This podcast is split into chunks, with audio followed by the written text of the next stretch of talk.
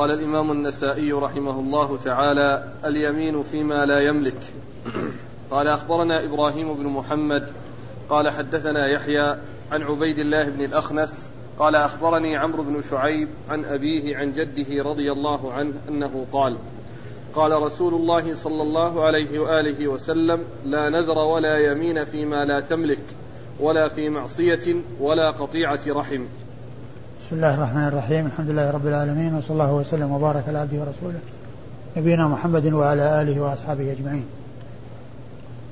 أما بعد، يقول النسائي رحمه الله: الحلف فيما لا يملك، اليمين فيما لا يملك. مراد النسائي من هذه الترجمة أن اليمين فيما لا يملك ليس للإنسان أن يعقدها وأن يأتي بها، وإنما يعقد اليمين فيما يملكه، والشيء الذي لا يملكه وليس تحت قدرته وليس من إمكانه أن يفعله لا يحلف عليه. وقد أورد النسائي حديث عبد الله بن عمرو، حديث عبد الله بن عمرو بن العاص رضي الله تعالى عنهما أن النبي صلى الله عليه وسلم قال: لا نذر ولا يمين فيما لا تملك. لا نذر ولا يمين فيما لا تملك، يعني هنا نفي يراد به النهي، يعني لا ينذر ولا يحلف على شيء لا يملكه، ولا في معصية ولا في قطيعة رحم، يعني لا يحلف على معصية ولا على قطيعة رحم، ولا كذلك ينذر معصية ولا قطيعة رحم. و يعني مقتضى يعني هذا النهي أو هذا النفي الذي بمعنى النهي أن اليمين لا تنعقد ولا يلزم الإنسان شيء، وإنما يجب عليه، وإنما يعني لا يفي بذلك الشيء الذي يعني إذا كان معصية أو كان في قطيعة رحم لا يفي به. ومن أهل العلم من قال إن عليه كفارة، يعني هذه الحلف تكون سببا في حصول كفارة، وأن الإنسان إذا نذر معصية أو إذا نذر قطيعة رحم أو حلف على معصية أو قطيعة رحم أن عليه الكفارة، فتكون هذه اليمين لا يوفى بها أو لا يوفى بها، ولكن يترتب عليها أن الإنسان يكفر عن هذا الذي حلف عليه أو الشيء الذي نذره، وهو يتعلق بمعصية أو بقطيعة رحم أو بشيء لا يملكه. نعم. قال: ولا في معصية ولا قطيعة رحم. ولا في معصية، يعني لا نذر ولا حلف في معصية ولا في قطيعة رحم، والكلام في الثلاثة واحد. من أهل العلم من قال إنه يعني لا ينعقد ولا يترتب عليه كفارة، ومنهم من قال إنه لا ينعقد ولكن تترتب عليه الكفارة، يعني المعصية يعني وكذلك قطيعة الرحم وكذلك الشيء الذي لا يملكه، كونه نذر أو حلف فإن عليه أن يكفر كفارة، حتى يكون ذلك أدعى إلى كونه لا يقدم على هذه الأشياء، لأنه سيترتب عليها كفارة. وقد جاء في بعض الأحاديث ما يدل على ذلك، على أن الإنسان يكفر يعني في هذه الأمور. نعم. كفارة اليمين. نعم. وما هو الأظهر لكم؟ الذي يظهر أنها يكفر. قال: أخبرنا إبراهيم بن محمد. أخبرنا إبراهيم بن محمد التيمي، وهو ثقة، أخرج له أبو داود النسائي. نعم. أخرج له أبو داود النسائي. عن يحيى بن سعيد القطان، ثقة، أخرج له أصحاب كتب الستة.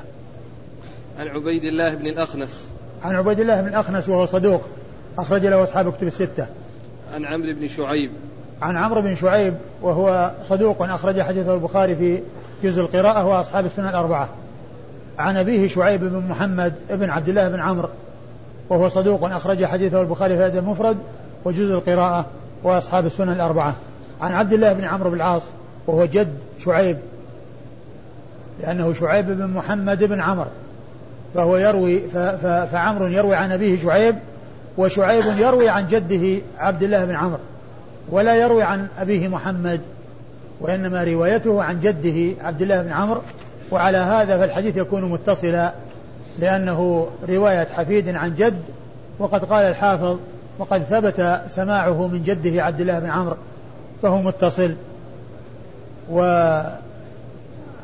وحديث عبد الله بن عمرو أخرجه أصحاب كتب الستة، وعبد الله بن عمرو هو أحد العبادلة الأربعة من أصحاب النبي صلى الله عليه وسلم، من عبد الله بن عمرو وعبد الله بن عمر وعبد الله بن الزبير وعبد الله بن عباس. قال من حلف فاستثنى.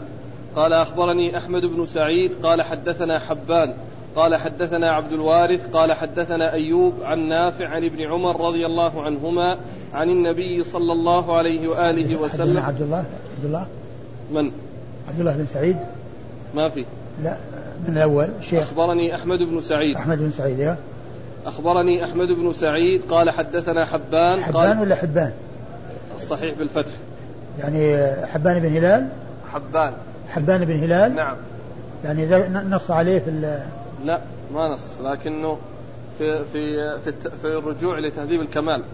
أيوة أنه من شيوخ أحمد بن سعيد الرباطي. ولم أجد حبان بن موسى أن من تلاميذه أحمد بن سعيد. أقول هما مروزيان، لأن أحمد بن سعيد مروزي وحبان بن موسى مروزي، يعني فلا أدري يعني حبان بن موسى مو موجود في شيوخ أحمد بن سعيد؟ لا لم أجد. أحمد بن سعيد خرج له من؟ كلهم إلا ابن ماجه. إلا ابن ماجه نعم، هو هذا. يعني أنا يعني فهمت يعني من كون هذا مروزي وهذا مروزي أنه حبان بن موسى. وتحفة الأشراف ما ذكر يعني التسمية أو النسبة، فلا أدري يعني هل يعني حبان بن هلال أو حبان بن موسى، لكن حبان بن موسى من مروزي وأحمد بن سعيد مروزي، وفي الغالب يعني أن أهل البلد يروي بعضهم عن بعض، فلا أدري يعني إيش الصحيح. وعلى كل منهما ثقة، حبان بن موسى وحبان بن هلال كل منهما ثقة، أن يكون هذا أو هذا. نعم أيوة. قال حدثنا عبد الوارث قال حدثنا أيوب عن نافع عن ابن عمر رضي الله عنهما عن النبي صلى الله عليه وآله وسلم أنه قال من حلف فاستثنى فإن شاء مضى وإن شاء ترك غير حنث. من خرج الحديث غير النسائي؟ أبو داود والترمذي والنسائي وابن ماجه. يمكن ينظر في أسانيد هؤلاء، فقد يتبين أنه منسوب إذا كان شيخ النسائي موجود في أسانيدهم، إذا كان شيخ النسائي موجود في أسانيدهم اللي هو حبان أو حبان، يمكن أن يكون منصوصا عليه، ويكون بذلك يتضح يعني هل هو هذا ولا هذا. شنتم من حلف فاستثنى فإن شاء مضى وإن شاء ترك غير حنيث. من حلف فاستثنى فقال إن شاء الله، هذا هو الاستثناء في اليمين. والاستثناء يكون متصلا، يعني الحلف يحلف ويكون الاستثناء متصلا، ولو يعني لقن وقال له قل إن شاء الله فقال إن شاء الله، فإن ذلك ينفع ما دام أنه متصل باليمين، فهو مخير بين أن يفعل وأن يترك، وليس عليه كفارة، لأنه بالخيار بين الفعل والترك، لأن الاستثناء لا يجعل اليمين منعقدة يعني ولازمة، بل الأمر يرجع إليه، إن أراد أن يمضي أمضى، وإن أراد أن يترك وهو غير حنث. ولهذا قال وإن شاء ترك غير حنث، يعني ليس بحانث، وإنما هو بالخيار، وسبب ذلك اليمين، لأنه أرجعه إلى مشيئة الله عز وجل، فهو إن فعل فقد شاء الله عز وجل أن يفعل، وإن لم يفعل فقد شاء الله أن لا يفعل، فالأمر يرجع إليه وهو بالخيار. وهذا يدل على أن الاستثناء في اليمين أنه لا يجعل صاحبها ملزما بالوفاء، بل بإمكانه أن ينفذ ما حلف عليه، وبإمكانه أن يترك ما حنف عليه ولا يترتب عليه ما حلف عليه ولا يترتب عليه حنث فيلزمه كفارة. نعم. قال أخبرني أحمد بن سعيد. أخبرني أحمد بن سعيد هو المروزي وهو ثقة، أخرج حديث أصحاب الكتب الستة إلا من ماجه، عن حبان بن هلال أو حبان بن موسى، وكل من هو ثقة إلا أن حبان بن هلال أخرج له أصحاب الكتب الستة، وحبان بن موسى أخرج له البخاري وأبو داود والترمذي والنسائي. البخاري ومسلم والترمذي والنسائي. عن عبد الوارث. عن عبد الوارث بن سعيد العنبري وهو ثقة، أخرج له أصحاب الكتب الستة. عن أيوب. عن أيوب بن أبي تميمة السختياني وهو ثقة، أخرج له أصحاب الكتب الستة. عن نافع. عن نافع مولى بن عمر وهو ثقة، أخرج له أصحاب الكتب الستة. عن عبد الله بن عمر ابن الخطاب رضي الله عنهما، وهو أحد العباد له الأربعة من أصحاب النبي صلى الله عليه وسلم، وأحد السبعة المعروفين بكثرة الحديث عن النبي صلى الله عليه وسلم. أحسن الله إليك. نحن لماذا ننظر دائما إلى التلميذ ولا ننظر إلى الشيخ؟ فهنا والله يمكن حبان، أقول ينظر للجميع، أقول ينظر للتلميذ وللشيخ. فهنا حبان بن هلال بصري، أيوة، وشيخه بصري، أيوة، بينما لو قلنا عبد الوارث، أيوة، لو قلنا أنه ابن موسى فأصبح مروزي، وعبد الوارث بصري.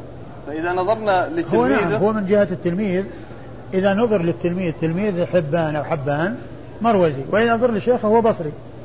أقول فيحتمل يعني هذا وهذا، لكن كونه ما وجد في تحفة الأشراف في تهذيب الكمال يعني يقوي أنه حبان بن هلال. وأقوى من هذا كله يعني لو وجد في الأسانيد الأخرى التي ليست عند النسائي، يعني تسمية اسم أبي الشخص، فإنه يعرف بالتحديد وبالتعيين، وإلا فإن النظر يكون بالاثنين، يعني لا يكون في واحد منهما. قال النية في اليمين. قال أخبرنا إسحاق بن إبراهيم قال أنبأنا سليم بن حيان. سليم بن حيان، سليم بفتح السين. سليمان بن حيان، نعم. هو سليم؟ لا. ها؟ لا. أبو خالد الأحمر هو نفسه؟ إيه. من قال هذا؟ المزي في تحت الأشراف. إيه. في سليم بن حيان. في سليم بن حيان، نعم. أما سليم ما في، هو فيه سليم بن حيان واحد، يعني كل من في الكتب الستة من هو بهذا الصيغة هو سليم، إلا سليم بن حيان فهو سليم فتح السين. يعني ولهذا في التقريب لما ذكر سليم قال من اسمه سليم بالضم، ثم ذكرهم أشخاص عديدين، ثم قال من اسمه سليم بالفتح، وذكر سليم بن حيان، سليم بن حيان وحده. فليس في الكتب الستة من اسمه سليم بفتح السين وكسر اللام إلا سليم بن حيان، وكل الذين هم سواه هم سليم. كل من يأتي ذكره من أسماء الرجال في الكتب الستة غير سليم بن حيان هو على التصغير سليم، يعني في آخر في التقريب في الآخر. نعم. سليم فتح السين، نعم. فسليمان بن حيان يعني وما ذكره قالوا عن أبي خالد الأحمر في تحفة الأشراف، أيوة. عندما ذكر الأسانيد فذكر من بعض الأسانيد أبي خالد الأحمر عن يحيى بن سعيد، ثم عندما جاء للمزي فقال عن إسحاق الراهوية به من خرج الحديث غير النسائي. هذا الحديث أخرج الكتب الستة، هذا حديث إنما العمل بالنيات. حديث العمل بالنيات، صح. حديثنا إنما العمل بالنيات هذا الكتب الستة، صحيح. على كل هذا هو عن يحيى بن سعيد انتشر، حتى قالوا أنه بلغ 70 راويا عن يحيى بن سعيد، يعني هذا الحديث أو 200 يعني كثير جدا. قالوا أنه تواتر بعد يحيى بن سعيد، وهو فرد إلى يحيى بن سعيد، وبعد يحيى بن سعيد تواتر. ولا يقال له متواتر، لأنه ما دام في بعض طرقه الإفراد لا يقال له متواتر، ولو كثر عدده في بعض الطرق أو من أسفل. فلا أدري يعني قضية وهذا من رجال النسائي الذي هو سليم بن حيان، وهو أيضا طبقته إيش كان في طبقته؟ السابعة. سليم بن حيان سابعة لا هذا يبعد يبعد أن يكون سليم بن حيان يبعد لأنه لا يمكن أن شيوخ النسائي يروون نعم لا يمكن وما قال متى توفي لا هذا ما ذكر لكن إسحاق على كل ما دام أن سليم بن حيان أنه بالسابعة طبعا ما يدركه فما يبعد أن يكون سليمان هذا الذي قال اللي هو سليمان بن سليمان بن حيان الأزدي أبو خالد الأحمر أيوة توفي متى ما ذكر أو عندك لا أصبر أنا أجيبه لك من الثامنة مات سنة 90 أو قبلها وله بضع وسبعون هذا معقول وأنا وأما ذاك يعني ما دامنا من السابعة وهو متقدم يعني لا يبعد أن يكون هو سليمان بن لعله كما ذكرت وجدت في تحفة الأشراف نعم خلاص ما دام في تحفة الأشراف وطبقته متأخرة وذاك طبقته متقدمة فيكون هو سليمان بن حيان ثقة صدوق يخطئ أخرج له بعدنا ما وصلنا يا شيخ نحن الآن في قراءة ماشي نعم. قال أخبرنا إسحاق بن راهوية قال أخبرنا سليمان بن حيان قال حدثنا يحيى بن سعيد لكن بالمناسبة سليم بن حيان كما قلت هو الوحيد في الكتب الستة الذي يسمى سليم يعني بفتح السين وكل من فيها بهذه الصيغة فهو سليم كل من يأتي غير هذا الرجل هو سليم في الكتب الستة أيوة. قال حدثنا يحيى بن سعيد عن محمد بن إبراهيم عن علقمة بن وقاص عن عمر بن الخطاب رضي الله عنه عن النبي صلى الله عليه وآله وسلم أنه قال إنما الأعمال بالنية وإنما لامرئ ما نوى فمن كانت هجرته إلى الله ورسوله فهجرته إلى الله ورسوله ومن كانت هجرته لدنيا يصيبها أو امرأة يتزوجها فهجرته إلى ما هاجر إليه. ترجمة النية في اليمين يعني أنها معتبرة لأن العبرة هو النية وما عقدت عليه اليمين وهي لابد في ذلك من النية لأن النبي صلى الله عليه وسلم قال إنما الأعمال بالنية وفي بعض الروايات بالنيات ولا تنافي بين النية والنيات لأن النية لفظ مفرد محل بالألف واللام فيعم وليس المقصود به نية واحدة وإنما المقصود النيات لكل عمل كل عمل له نية ويمكن ولا تنافي بين رواية النيات ورواية النية لأنها على صيغة الإفراد اسم جنس فيكون عاما وعلى صيغة العموم هو العموم على ظاهره ثم قال وإنما لكل امرئ ما نوى يعني في عمله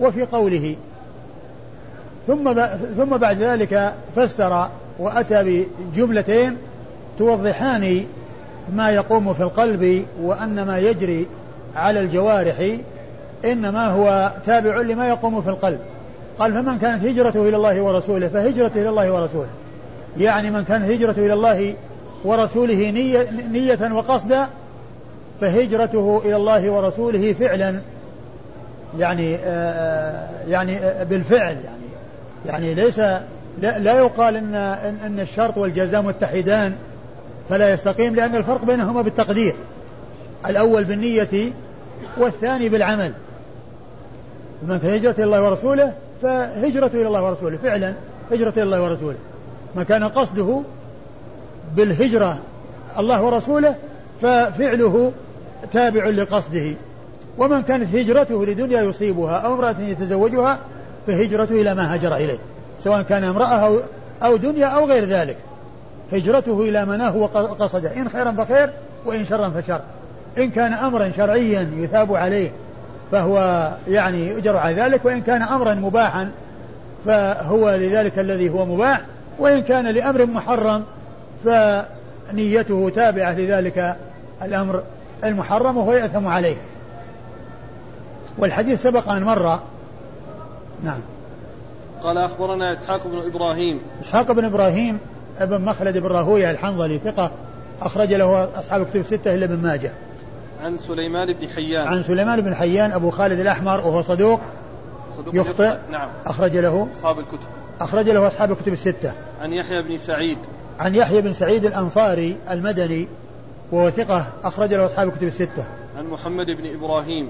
عن محمد بن إبراهيم التيمي وهو ثقة أخرج له أصحاب الكتب الستة. عن علقمة بن وقاص. عن علقمة بن وقاص الليثي وهو ثقة أخرج له أصحاب الكتب الستة. عن عمر بن الخطاب رضي الله تعالى عنه وهو ثاني الخلفاء الراشدين صاحب المناقب الجمة والفضائل الكثيرة رضي الله تعالى عنه وأرضاه. وهذا الحديث فيه 4 أشخاص يعني جاء مفردا يعني ما جاء إلا من ذلك الطريق, يعني ما رواه عن رسول الله صلى الله عليه وسلم إلا عمر, وما رواه عن عمر إلا عن علقمة, وما رواه عن علقمة إلا محمد بن إبراهيم, وما رواه عن محمد بن إبراهيم إلا يحيى بن سعيد. وبعد يحيى بن سعيد انتشر وكثر الرواة عنه وكثر الآخذون عنه حتى صاروا عددا كبيرا عظيما.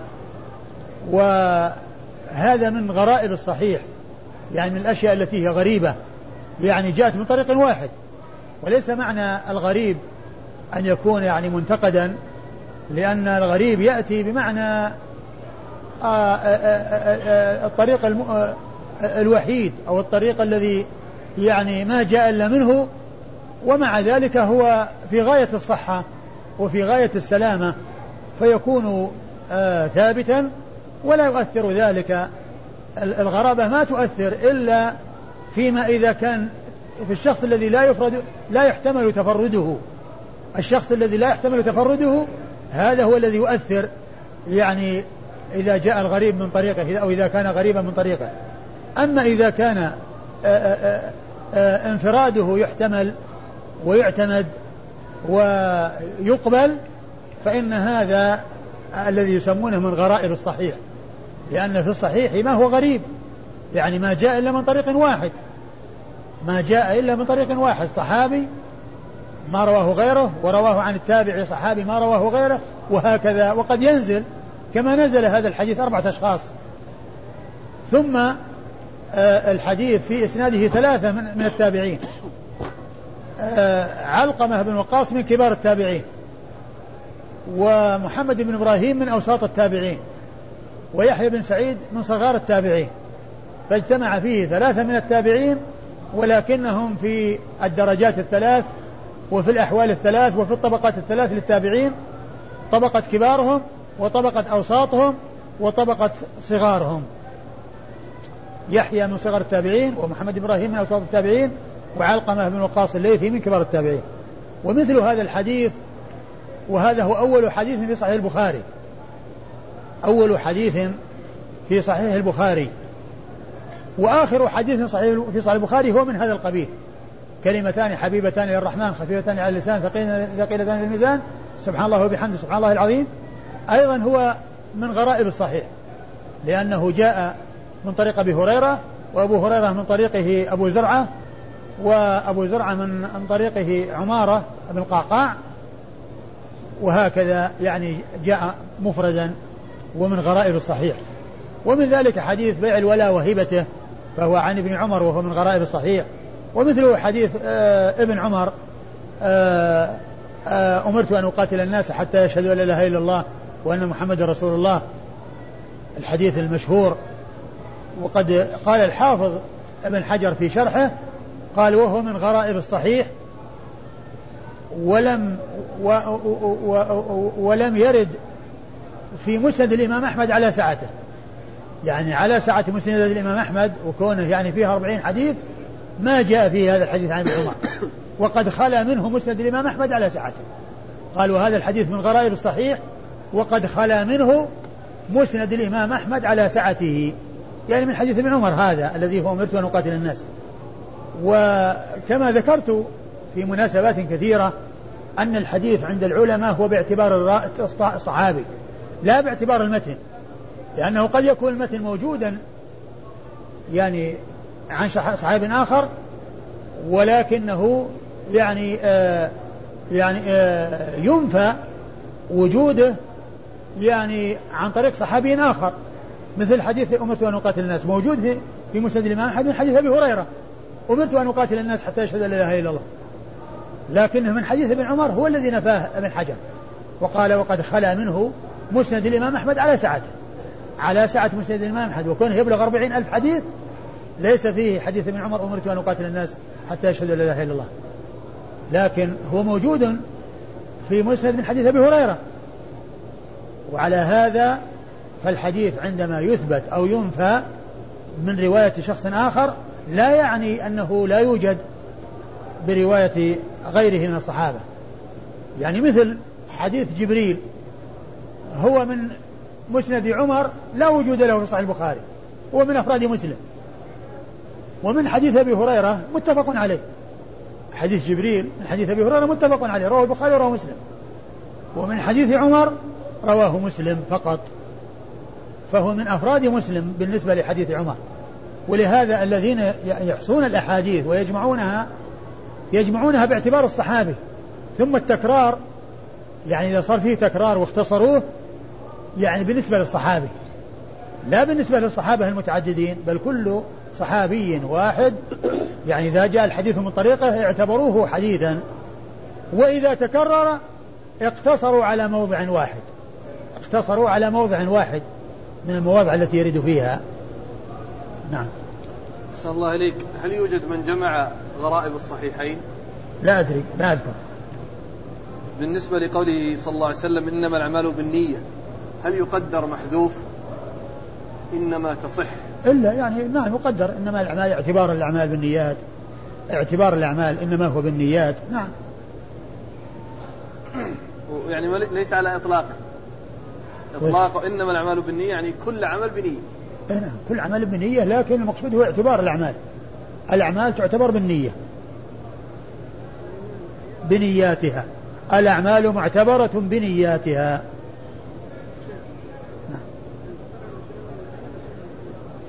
نعم هو سليمان بن حيان، لأن سليم بن حيان متقدم من الطبقة السابعة. وأيضا في تحفة الأشراف يعني كما يذكر الأخ أنها أبو خالد الأحمر، وهو سليم بن حيان، سليمان بن حيان.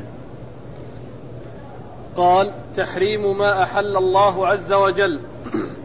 قال أخبرنا الحسن بن محمد الزعفراني قال حدثنا حجاج عن ابن جريج قال زعم عطاء أنه سمع عبيد الله بن عمير يقول سمعت عائشة رضي الله عنها تزعم أن النبي صلى الله عليه وآله وسلم كان يمكث عند زينب بنت جحش رضي الله عنها فيشرب عندها عسلا، فتواصيت أنا وحفصة رضي الله عنهما أن أيتنا دخل عليها النبي صلى الله عليه وآله وسلم فلتقل إني أجد منك ريح مغافير، أكلت مغافير؟ فدخل على إحداهما فقالت ذلك له، فقال لا بل شربت عسلا عند زينب بنت جحش ولن أعود له. فنزلت يا أيها النبي لم تحرم ما أحل الله لك، إلى إن تتوبا إلى الله عائشة وحفصة. وإذ أسر النبي إلى بعض أزواجه حديثا لقوله بل شربت عسلا. ثم ورد النسائي تحريم ما أحل الله، يعني أنه يعامل معاملة اليمين، لأن الله تعالى ذكر في القرآن أن هذا التحريم الذي حصل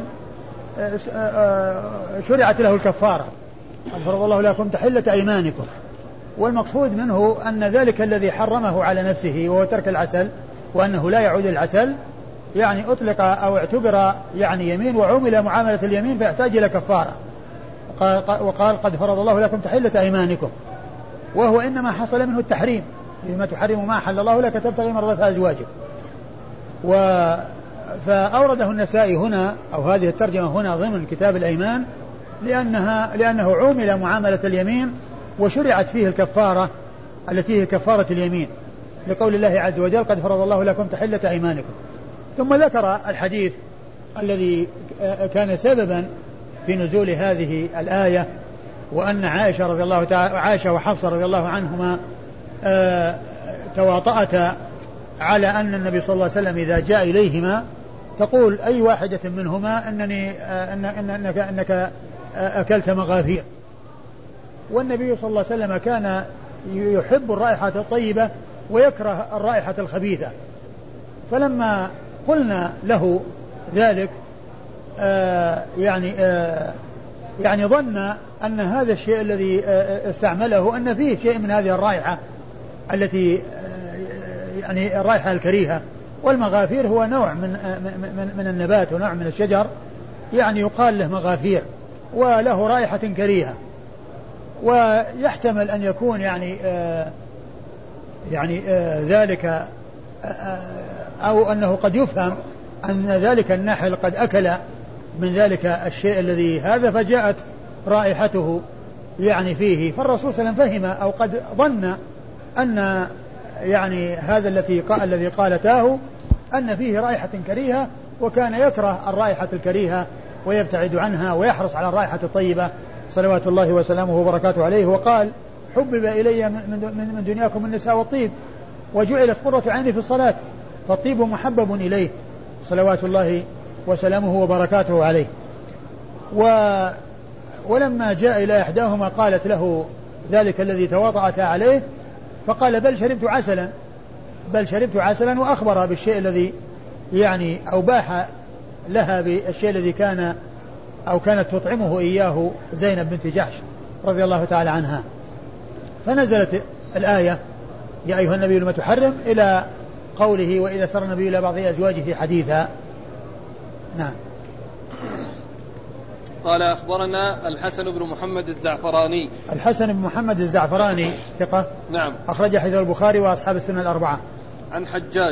عن حجاج بن محمد المصيصي ثقة أخرج له أصحاب الكتب الستة. عن ابن جريج عبد الملك بن عبد العزيز بن جريج المكي ثقة يرسل ويدلس ثقة فقيه يرسل ويدلس وحديث أخرج أصحاب الكتب الستة. قال زعم عطاء وزعم تأتي للخبر المحقق يعني ليست تأتي للزعم الباطل أو الكلام المردود أو الذي يوصف يعني بغير ما هو حق فإنها تأتي للخبر المحقق وهذا من هذا القبيل يعني أخبر خبرا محققا. زعم عطاء وهو عطاء بن أبي رباح المكي ثقة أخرجه أصحاب كتب الستة. أيوه. نعم. عن عبيد الله بن عمير. عن عبيد هنا عبيد الله وهو عبيد بن عمير ثقة هو عبيد بدون إضافة والحديث سبق أن مر وليس فيه عبيد الله بن عمير وإنما عبيد بن عمير والحديث سبق أن مر فذكر لفظ الجلالة في اسم عبيد يعني هي زائدة والصواب هو عبيد ابن عمير وهو ثقة أخرج له أصحاب الكتب الستة.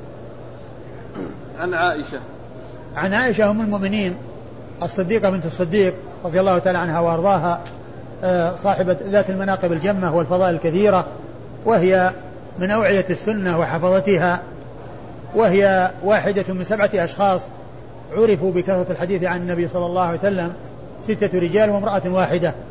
هذه المرأة هي أم المؤمنين عائشة رضي الله تعالى عنها وأرضاها. قال إذا حلف ألا يأتدم فأكل خبزا بخل. قال أخبرنا عمرو بن علي قال حدثنا يحيى قال حدثنا المثنى بن سعيد قال حدثنا طلحة بن نافع عن جابر رضي الله عنه أنه قال دخلت مع النبي صلى الله عليه وآله وسلم بيته فإذا فلق وخل فقال رسول الله صلى الله عليه وآله وسلم كل فنعم الإدام الخل. ثم ورد النسائي هذه الترجمة وهي إذا حلف ألا يأتدم فأكل خبزا بخل. المقصود من هذه الترجمة هو أن من حلف ألا يأتدم فإن كل ما يقال له إيدام يعني تنطلق عليه اليمين. والحديث الذي أورده النسائي ليس فيه ذكر حلف ولكن فيه أن الخل إيدام فلو حلف لا يأتدم يعني منع حتى الخل فإن الخل يعتبر إداما أو أدما فلا يستعمله أو إن استعمله فإنه يكفر عن يمينه يستعمله ويكفر عن يمينه لكنه يحنث يعني إذا استعمل ذلك. المقصود من هذا أن الخل وصف بأنه إدام وأن من حلف أن لا يأتدم فالخل نوع من أنواع الإدام، لو فعله فإنه يكون حانثا في يمينه. والمقصود هو أن الخل إدام، وأن من حلف أن لا يأتدم كل ما يطلق عليه إدام هو داخل تحت اليمين. نعم. قال أخبرنا عمرو بن علي. اللهم إلا إذا أراد عند يمينه شيئا معينا فله ما نوى، لأنه سبق كما سبق أن عرفنا إنما الأعمال بالنيات، فإذا كان يقصد يعني نوعا معينا من الإدام فهذا بينه وبين الله عز وجل.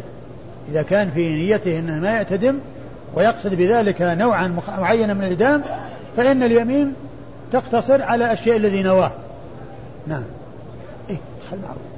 نعم. الخل طبعا. الخل هذا الحامض، هذا في خل أسود وخل أبيض، ها على كل هو حامض، سواء يكون أسود ولا أبيض هو نوع، هو هذا النوع الحامض. أيوة. الحديث بارك الله فيك. دخلت مع النبي صلى الله عليه وسلم بيته فإذا فلق. نعم. فإذا دخلت، يقول دخلت مع النبي صلى الله عليه وسلم بيته فإذا فلق، والفلق هي الكسر والقطع من الخبز، وخل يعني فكان يأتدم به، يعني يغمس القطعة من الخبز بالإدام ثم يأكل، لأنه يلينه ويشهيه، يعني فيكون في الإدام يعني فائدتان، يعني تليين الخبز إذا كان قاسي أو إذا كان في شيء من الصلابة، وفيه كل إنسان يشتهيه ويعني يأكله، يعني بخلاف ما لو أكله بدون أن يكون معه إدام. أيوة. قال أخبرنا عمرو بن علي. عمرو بن علي هو الفلاس، ثقة أخرج له أصحاب الكتب الستة، بل هو شيخ لأصحاب الكتب الستة. عن يحيى. عن يحيى القطان، ثقة أخرج له أصحاب الكتب الستة. عن المثنى بن سعيد. عن المثنى بن سعيد وهو ثقة أخرج له أصحاب الكتب. نعم. أخرج له أصحاب الكتب الستة. عن طلحة بن نافع. طلحة بن نافع وهو ثقة أخرج له أصحاب الكتب. صدوق. وهو صدوق أخرج له أصحاب الكتب الستة. صدوق أخرج له أصحاب الكتب الستة. عن جابر. عن جابر بن عبد الله الأنصاري رضي الله تعالى عنه وعن أبيه وعن الصحابة أجمعين، وهو أحد السبعة المعروفين بكثرة الحديث عن النبي صلى الله عليه وسلم. قال في الحلف والكذب لمن لم يعتقد اليمين بقلبه. قال أخبرنا عبد الله بن محمد بن عبد الرحمن قال حدثنا سفيان عن عبد الملك عن أبي وائل عن قيس بن أبي غرزة قال كنا نسمى قيس بن أبي غرزة. نعم. قال كنا نسمى السماسرة، فأتانا رسول الله صلى الله عليه وآله وسلم ونحن نبيع، فسمانا باسم هو خير من اسمنا، فقال يا معشر التجار إن هذا البيع يحضره الحلف والكذب، فشوبوا بيعكم بالصدقة. ثم أورد النسائي هذه الترجمة وهي في الحلف والكذب لمن لم يعتقد اليمين بقلبه. في الحلف والكذب لمن لم يعتقد اليمين بقلبه، الذي هو لغو اليمين، مثل ما جاء عن عائشة لغو اليمين لا والله بلا والله، يعني كل إنسان يقول هذا الكلام ما أراد وما عقد يعني اليمين على شيء يريد أن يؤكده، وإنما جرى على لسانه مثل لا والله بلا والله، فهذا من لغو اليمين الذي يعني لا يؤاخذ عليه ولا يكون فيه كفارة. والكذب يعني إذا كان يعني حصل منه من غير قصد ومن غير نية، يعني كونه جرى على لسانه شيء من الكذب، هذا يكفره الصدقة. وأما إذا تعمد الكذب في بيعه وشرائه فهذا من الكبائر، وقد وقد جاء في الكذب أحاديث كثيرة تدل على تحريمه وعلى خطورته، ولكن إذا حصل شيء يعني جرى على الإنسان من غير قصد ومن غير أن ينويه، فهذا هو الذي تكفره الصدقة. وأما إذا كان يعني كذب في يمينه كذبة أو حلف في يمينه كذب فيها، فيكفر ذلك أن يتوب إلى الله عز وجل. وإذا كان يعني حالفا على أمر ماضي فهذه من الغموس، هذه هي اليمين الغموس, يعني كونه يحلف على شيء ماضي فيكون كاذبا, ويكون مع الكذب حالفا على كذب, فتكون غموسا تغمس صاحبها في الإثم. وهذا يدل على أن الإنسان الذي يشتغل في البيع والشراء يعني يمكن يجري على لسانه يعني حلف يعني فيه يعني من غير قصد ومن غير نية, وكذلك قد يجري على لسانه شيء من الكذب ولا يتذكره, لكن يشرع له أن يتصدق صدقه يكفر الله عز وجل بها ذلك الشيء الذي بدر منه أو الشيء الذي حصل منه. أما إذا تعمد الكذب فهذا لا يكفره إلا التوبة. نعم. قال قيس بن أبي غرزة كنا نسمى السماسرة. قال يقول قيس بن أبي غرزة كنا نسمى السماسرة, والسماسرة جمع سمسار, وأصلها قالوا إنها كلمة أعجمية, وأنها يعني كون العجم هم الذين كانوا يعني مشتهرين بالبيع والشراء, فانتقلت إلى العرب فاستعملوها وجرت على ألسنتهم, وهي ليست عربية. والرسول صلى الله عليه وسلم لما يعني جاءهم وهم يبيعون قال يا معشر التجار, وأطلق عليهم اسما هو خير من ذلك الاسم الذي ورد عليهم ووفد عليهم وليس من لغتهم, وإنما هو وافد ووارد, فسماهم باسم هو التجار. قال يا معشر التجار, ما قال يا معشر السماسرة, يا معشر السماسرة, وإنما قال يا معشر التجار. قال فسمانا باسم هو خير لنا مما سمينا به أنفسنا ومما يسمينا به غيرنا, وما يسمينا به غيرنا. إيش بعده؟ إن هذا البيع يحضره الحلف والكذب. نعم, إن هذا البيع يحضره يعني لا يسلم من الحلف والكذب, ولكن الإنسان عليه أن يشوب ذلك, يعني يخلط ذلك بالصدقة, يعني فيكون يعني هذا الذي حصل منه يأتي صدقة تكفر يعني لغو اليمين, وكذلك الكذب الذي حصل بدون قصد الإنسان وبدون إرادة الإنسان, أو لا يتذكره الإنسان ولا يعني ليس على بال الإنسان يتصدق, والصدقة تكون كفارة لهذه الأمور الصغيرة. أما الكبيرة فتكفيرها إنما هو بالتوبة. قال أخبرنا عبد الله بن محمد بن عبد الرحمن. عبد الله بن محمد بن عبد الرحمن بن مسور المخرمة الزهري صدوق. نعم, صدوق أخرجه حديث مسلم وأصحاب السنة الأربعة. عن سفيان. عن سفيان بن عيينة ثقة أخرجه أصحاب الكتب الستة. عن عبد الملك. عن عبد الملك بن أعين وهو صدوق أخرج حديث أصحاب الكتب الستة. عن أبي وائل. عن أبي وائل شقيق بن سلمة الكوفي ثقة مخضرم أخرج له أصحاب الكتب الستة. عن قيس بن أبي غرزة. عن قيس بن أبي غرزة هو صحابي أخرج حديثه أصحاب السنة الأربعة.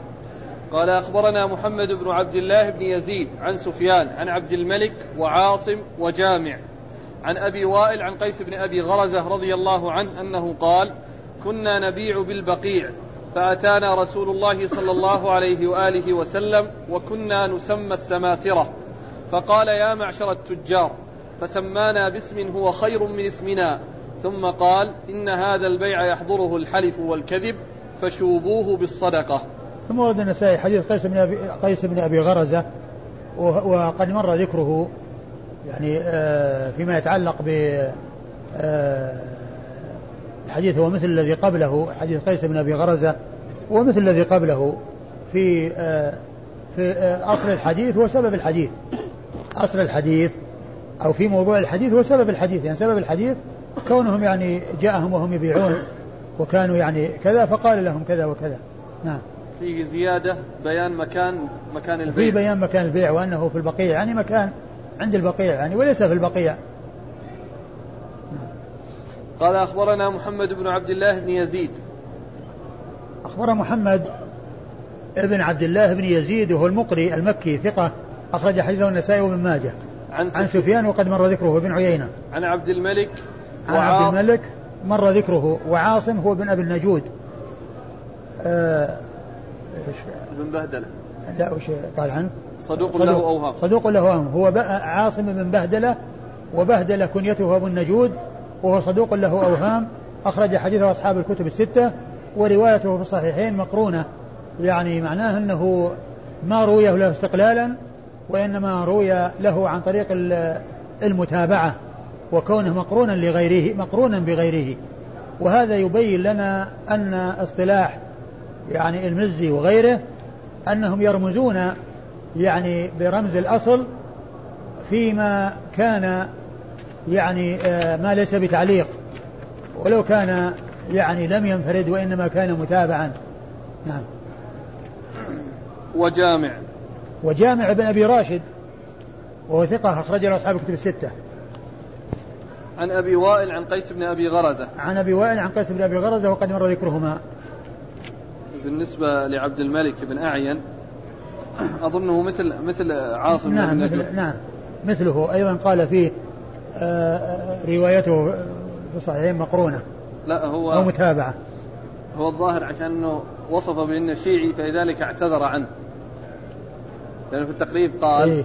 صدوق شيعي له في الصحيحين حديث واحد متابعة يعني ما ليس استقلالا, هو مثل عاصم يعني هذا متابعة وذاك مقرون. المتابعة يقول تابعه فلان والمقرون فلان وفلان. قال في اللغو والكذب. قال أخبرنا محمد بن بشار قال حدثنا محمد بن جعفر قال حدثنا شعبة عن مغيرة عن أبي وائل عن قيس بن أبي غرزة رضي الله عنه أنه قال أتانا النبي صلى الله عليه وآله وسلم ونحن في السوق فقال إن هذه السوق يخالطها اللغو والكذب فشوبوها بالصدقة.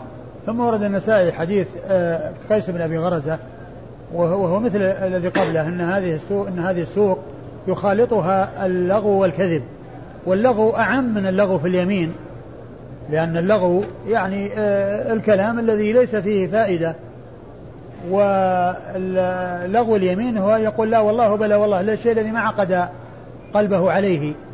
فكلمة اللغو تكون في اليمين وفي غير اليمين, يعني لغو الكلام والشيء الذي لا قيمة له وقد يكون يعني الكلام الذي لا فائدة من ورائه ولا يترتب عليه فائدة أو مصلحة, هذا هو اللغو, فسواء كان يمين أو غير يمين. وكذلك الكذب الذي يجري على لسان الإنسان وهو ما قصده أو ما يشعر به أو ما شعر به, يعني ليس شيئا متعمدا, تلك تكفرها الصدقة. نعم. قال أخبرنا محمد بن بشار ملقب بن دار البصري ثقة أخرج له أصحاب الكتب الستة, بل هو شيخ لأصحاب الكتب الستة. عن محمد بن جعفر غندر البصري ثقة أخرج له أصحاب الكتب الستة. عن شعبة بن الحجاج الواسطي ثم البصري ثقة أخرج له أصحاب الكتب الستة. عن مغيرة بن مقسم الضبي وهو ثقة أخرج له أصحاب الكتب الستة. عن أبي وائل عن قيس بن أبي غرزة وقد مر ذكرهما. أحسن الله إليك. الترجمة الجار والمجرور في اللغو والكذب ما هو متعلقه؟ يعني باب في كذا وكذا, يعني في إيش؟ في اللغو والكذب. أيوة بس في اللغو والكذب إيش بعدها؟ ما بعدها شيء. لا ما بعدها شيء. والترجمة اللي قبلها وش شيء؟ لا اللي قبلها فيه في الحلف والكذب لمن لم يعتقد اليمين بقلبه. هذا من جنسه, أقول من جنسه لمن لم يعتقد بقلبه, لكن الجار مجرور هو يعني في ذكر الحلف أو في ذكر الحلف واللغو أو كذا. قال أخبرنا علي بن حجر ومحمد بن قدامة قال حدثنا جرير عن منصور عن أبي وائل عن قيس بن أبي غرزة رضي الله عنه أنه قال كنا بالمدينة نبيع الأوساق ونبتاعها وكنا نسمي أنفسنا السماسرة ويسمينا الناس, فخرج إلينا رسول الله صلى الله عليه وآله وسلم ذات يوم فسمانا باسم هو خير من الذي سمينا أنفسنا وسمانا الناس, فقال يا معشر التجار إنه يشهد بيعكم الحلف والكذب فشوبوه بالصدقة. ثم ورد النسائي الحديث ترجمة في نفس الترجمة السابقة في اللغو والكذب. في اللغو والكذب, وهنا ذكر الحلف والكذب والترجمة في اللغو والكذب, يعني معناه المقصود بلغو اليمين، لكن اللفظ الأول أعم من الحلف، لأن اللغو يكون في الحلف ويكون في غير الحلف، وهنا ذكر الحلف والكذب، وهو ألصق بالترجمة السابقة التي فيها ذكر الحلف والكذب، لكن يريد من ذلك أن الحلف بمثل لا والله وبلا والله من لغو اليمين الذي يكفره كون الإنسان يتصدق بصدقة يعني غير معينة، يعني يتصدق بما تيسر، يعني ليست كفارة معينة يعني محدودة مقدرة، وإنما بشيء بما يتيسر. يقول كنا بالمدينة نبيع الأوساق ونبتاعها، هو مثل ما تقدم، والأوساق جمع وسق وهو مقدار من الطعام ومقدار من المكاييل، وكما هو معلوم من الزكاة يعني 5 أوسق، والوسق 60 صاعا. قال أخبرنا علي بن حجر، علي بن حجر بن إياس المروزي السعدي ثقة أخرجه أصحاب كتب 6. صلى الله عليك. لا أخرجه البخاري ومسلم والترمذي والنسائي. ومحمد بن قدامة، ومحمد بن قدامة المصيصي وهو ثقة أخرج له الترمذي أبو داود والنسائي، أبو داود والترمذي، أبو داود والنسائي بن ماجه، أبو داود والنسائي بن ماجه. عن جرير، عن جرير بن عبد الحميد ثقة أخرجه أصحاب كتب 6. عن منصور، عن منصور بن المعتمر ثقة أخرجه أصحاب كتب 6. عن أبي وائل، عن قيس بن أبي غرزة وقد مر ذكرهما. قال النهي عن النذر. قال أخبرنا إسماعيل بن مسعود قال حدثنا خالد عن شعبة قال أخبرني منصور عن عبد الله بن مرة عن عبد الله بن عمر رضي الله عنهما أن رسول الله صلى الله عليه وآله وسلم نهى عن النذر وقال إنه لا يأتي بخير إنما يستخرج به من البخيل. ثم ورد النسائي هذه الثانية وهي النهي عن النذر. النهي عن النذر، الإنسان لا يقدم على النذر وخير له ألا ينذر، وذلك أن النذر والنذر جاء النهي عنه في أحاديث عن رسول الله صلى الله عليه وسلم، وإنما نهي عنه لأن القربة إلى الله عز وجل ليست متمحضة وليست خالصة عندما ينذر الإنسان، وإنما هو نذر في مقابل، يعني طاعة في مقابل، يعني إن حصل له كذا فهو يفعل. ثم مع هذا، مع كونه قربة مشروطة في مقابل أو مبنية على حصول مقابل، أيضا قد يندم ويحصل الندم عندما يحصل المقصود والذي نذر عليه ثم أراد أن يكفر، يندم ويتلكى ويكون عنده يعني يقدم رجلا ويؤخر أخرى، يعني ما هو مرتاح لذلك الشيء. ففيه المحذور من جهتين، من جهة أن القربة مشروطة وأنه يعني قربة في مقابل، والأمر الثاني أنه عند التنفيذ يحصل منه الندم، فلا يكون منشرح الصدر لهذه القربة ولهذه الطاعة، فلهذا نهي أو نهى رسول الله صلى الله عليه وسلم عن النذر، ويحتمل أن يكون للتحريم ويحتمل أن يكون للتنزيه، لكن النذر إذا وجد يجب الوفاء به، وهذا يشبه ما تقدم قريبا عن العمرة والرقبة والنهي عنهما، وأنه إذا حصل أن يعني أعطي شيئا بذلك فإنه يثبت ويستقر، وإن كان قد نهي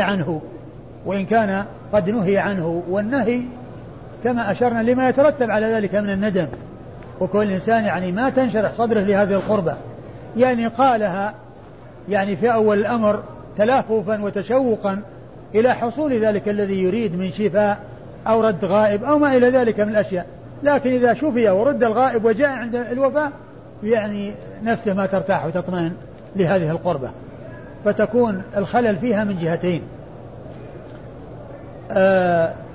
قال نهى رسول الله عن النذر وقال إنه لا يأتي بخير، يعني لا يأتي بخير للإنسان، يعني لم يقدر الله له شيئا فيقدر بسببه الذي قدره الله كائن لا محالة.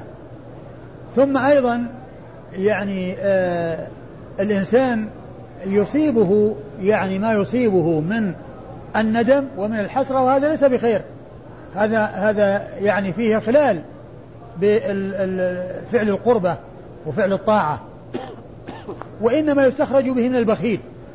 يعني النتيجة أن البخيل الذي لا ينفق يلزم نفسه بشيء ثم يترتب عليه أنه يجب عليه أن يخرج ذلك الذي ألزم نفسه به. إذن هو لا يأتي بخير، وإنما البخيل الذي لا ينفق يلزم نفسه بشيء إن حصل كذا فلله علي أن أفعل كذا وكذا، فيستخرج منه. يتصدق البخيل وهو لا يريد أن يتصدق لكونه نذر وألزم نفسه، وكان شحيحا مسيكا لا تجود يده بشيء ولا ينفق شيئا يتقرب به الله عز وجل، ولكنه لمحبته لأمر من الأمور علق القربة عليه، فقال إن رد الله مريضي أو شفى إن رد الله غائبي أو شفى الله مريضي أو إن شفاني الله أو حصل لي كذا وكذا علي لله كذا أنا أفعل كذا وكذا. نعم. قال أخبرنا إسماعيل بن مسعود. إسماعيل بن مسعود أبو مسعود البصري ثقة أخرج حديثه النسائي وحده. عن خالد. عن خالد بن الحارث البصري ثقة أخرجه أصحاب كتب الستة. عن شعبة عن منصور عن عبد الله بن مرة. عن شعبة عن منصور وقد مر ذكرهما. عن عبد الله بن مرة هو ثقة أخرج له أصحاب كتب الستة. عن عبد الله بن عمر. عن عبد الله بن عمر وقد مر ذكره. قال أخبرنا عمرو بن منصور قال حدثنا أبو نعيم قال حدثنا سفيان عن منصور عن عبد الله بن مرة عن عبد الله بن عمر رضي الله عنهما أنه قال نهى رسول الله صلى الله عليه وآله وسلم عن النذر وقال إنه لا يرد شيئا إنما يستخرج به من الشحيح. ثم أورد النسائي حديث ابن عمر من طريق أخرى، وفيه هو ما في الذي قبله، وفيه أنه لا يرد شيئا، يعني لا يرد من قضاء الله شيئا، الذي قدره الله سيكون، نذر ولا ما نذر، الذي قدره الله كائن، فهو لا يرد من قدر الله شيء. إن كان الله قد قدر الشفاء فسيأتي الشفاء، وإن كان الله قدر ألا يشفى فلن يشفى. ما شاء الله كان وما لم يشاء لم يكن، ما شاء الله كان وما لم يشاء لم يكن. إذن النذر لا يقدم ولا يؤخر، ولا يترتب على كونه ينذر أنه يعني يحصل شيء خلاف المقدر وأنه يتحول، لأن المقدر لا يغير ولا يبدل، فالنذر لا يعني لا يؤخر شيء، لا يرد شيئا، لا يرد شيئا. النذر لا يرد شيئا يعني قدره الله، فإذا كان الله قدر أنه يعني سيشفى هذا المريض شفي، وإن قدر أنه لا يشفى سواء نذر ولا ما نذر. نعم. قال أخبرنا عمرو بن منصور. عمرو بن منصور النسائي ثقة أخرج حديثه النسائي وحده. عن أبي نعيم. عن أبي نعيم الفضل بن دكين الكوفي ثقة أخرجه أصحاب كتب الستة. عن سفيان. عن سفيان الثوري، سفيان بن سعيد المسروق الثوري ثقة فقيه، وصف بأنه أمير المؤمنين في الحديث، وحديث أخرجه أصحاب كتب الستة. عن منصور عن عبد الله بن مرة عن عبد الله بن عمر. عن منصور عن عبد الله بن مرة عن عبد الله بن عمر وقد مر ذكرهم. قال أخبرنا عمرو بن علي قال حدثنا يحيى قال حدثنا سفيان عن منصور عن عبد الله بن مرة عن ابن عمر رضي الله عنهما أنه قال قال رسول الله صلى الله عليه وآله وسلم النذر لا يقدم شيئا ولا يؤخره إنما هو شيء يستخرج به من الشحيح. أورد النسائي الحديث من طريق أخرى وهو مثل ما تقدم، إلا أن فيه لا يقدم شيئا ولا يؤخره، وهو بمعنى أنه لا يتغير شيء مقدر، المقدر كائن لا محالة. وعبر بالشحيح بدل البخيل، والشح هو شدة البخل، أخص من البخل، البخل أوسع وأعم، والشح أخص. فالشح الفرق بين البخل والشح أن الشح هو شدة البخل، يعني البخل الشديد، يعني الشحيح هو المسيك الشديد الامساك الذي هو يعني أشد من البخيل، يعني فهو شدة البخل. والإسناد كله تقدم. عمرو بن علي عن يحيى عن سفيان عن منصور عن عبد الله، وكلهم مر ذكرهم. والله تعالى أعلم. في نفس الباب بقي حديث. قال أخبرنا عبد الله بن محمد بن عبد الرحمن قال حدثنا سفيان قال حدثنا أبو الزناد عن الأعرج عن أبي هريرة رضي الله عنه أن رسول الله صلى الله عليه وآله وسلم قال لا يأتي النذر على ابن آدم شيئا لم أقدره عليه ولكنه شيء استخرج به من البخيل. ثم أورد النسائي حديث أبي هريرة بالمعنى المتقدم، ويعني لفظه والله تعالى أعلم.